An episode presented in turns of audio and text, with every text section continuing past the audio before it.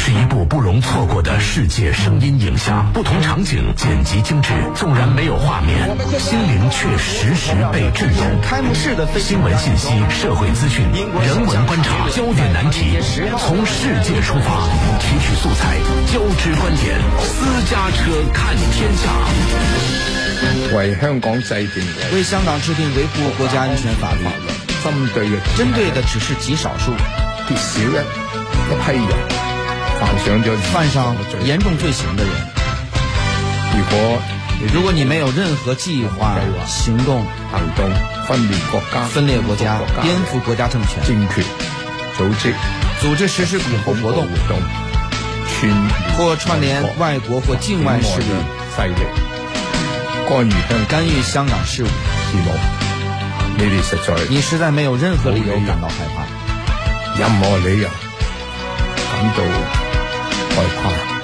全国政协副主席董建华二十五号发表电视讲话，表示全国人大订立香港国安法是深思熟虑的慎重决定，是为了维护国家的安全，也为救治香港走出困局提供良药。他认为国家重视香港，珍视香港，现在是时候让香港人展现维护国家安全的责任和担当。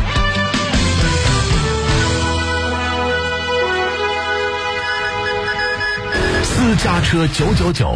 带您一起看天下。全球视角，中国声音，谢飞在郑州带你看天下。您正在收听的是《私家车看天下》。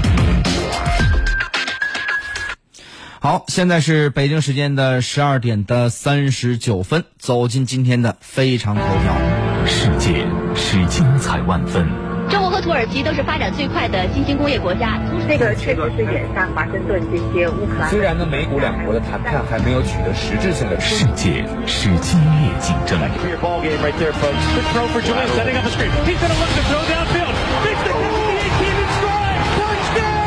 世界是你中有我。And the state of the union is strong at this moment. 世界是在你耳边。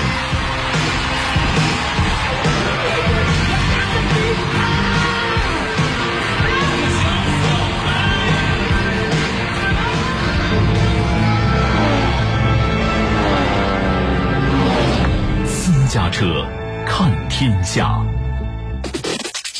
非常头条。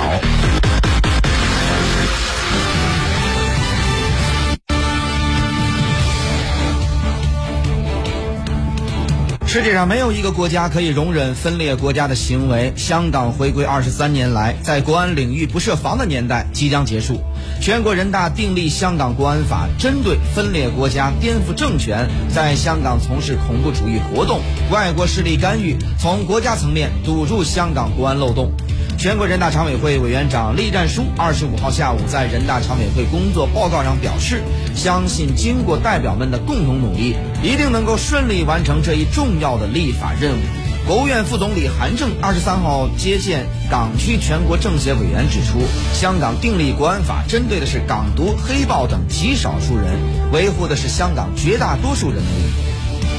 好，围绕以上话题呢，请出各个嘉宾做出深入分析。在上海现场的上海国际问题研究院港澳研究室主任张健先生，香港现场香港香江智慧会长周博展先生，同时时事评论员程介南先生。那么应该说呢，是香港回归以来呢，在国安立法这一块呢，一直是一个空白。如今呢，全国人大是要为这块空白给补上了。而就在上周末，香港还刚刚发生了这个一个暴乱的事件。那么这次的港版的国安法对香港止暴制乱究竟会起到怎样的一个作用呢？好，那么有关这个话题呢，这个时间马上来听一下，在上海现场，上海国际问题研究院港澳研究室主任张健先生来听一下他的看法。啊，这次啊，啊，中央从国家层面推动香港维护国家安全的立法，我个人认为有这么几个作用啊。第一个啊，从长远来讲，是为了维护“一国两制”在香港的实践能长期下去，啊，确保香港国际金融中心的地位啊受到国际社会的一个认可，有一个良好的国际啊国家安全环境。啊，第二个作用，我认为是啊，确立了一个法律条文，就是对未来啊中央依法惩治从事。分裂国家、颠覆政权啊，进行恐怖活动以及外部势力干预啊，对于这些行为有了一个具体的法律条文，对于从事这些行为的啊一些犯罪分子，可以依据这个法律进行一定的制裁。我觉得这是第二个作用。那第三个作用就是对于目前，特别是近几年来香港社会出现的一些啊极端暴力行为，特别是具有恐怖主义特征的一些暴力行为啊，这次国家啊确立这个国家安全立法之后，可以起到一定的威慑作用、震慑作用，让一些试图以此来呃要挟呃政府，以此来从事啊反中反共的一些行为啊啊受到一定的呃打击啊。最后一个，我认为是在这个当前中美关系啊长期啊恶化的一个情况下啊。大家知道，美国试图啊以这个香港为这个棋子来遏制中国、打压中国。我认为这个立法也有利于削弱啊美国长期试图打香港牌的这么一个意图。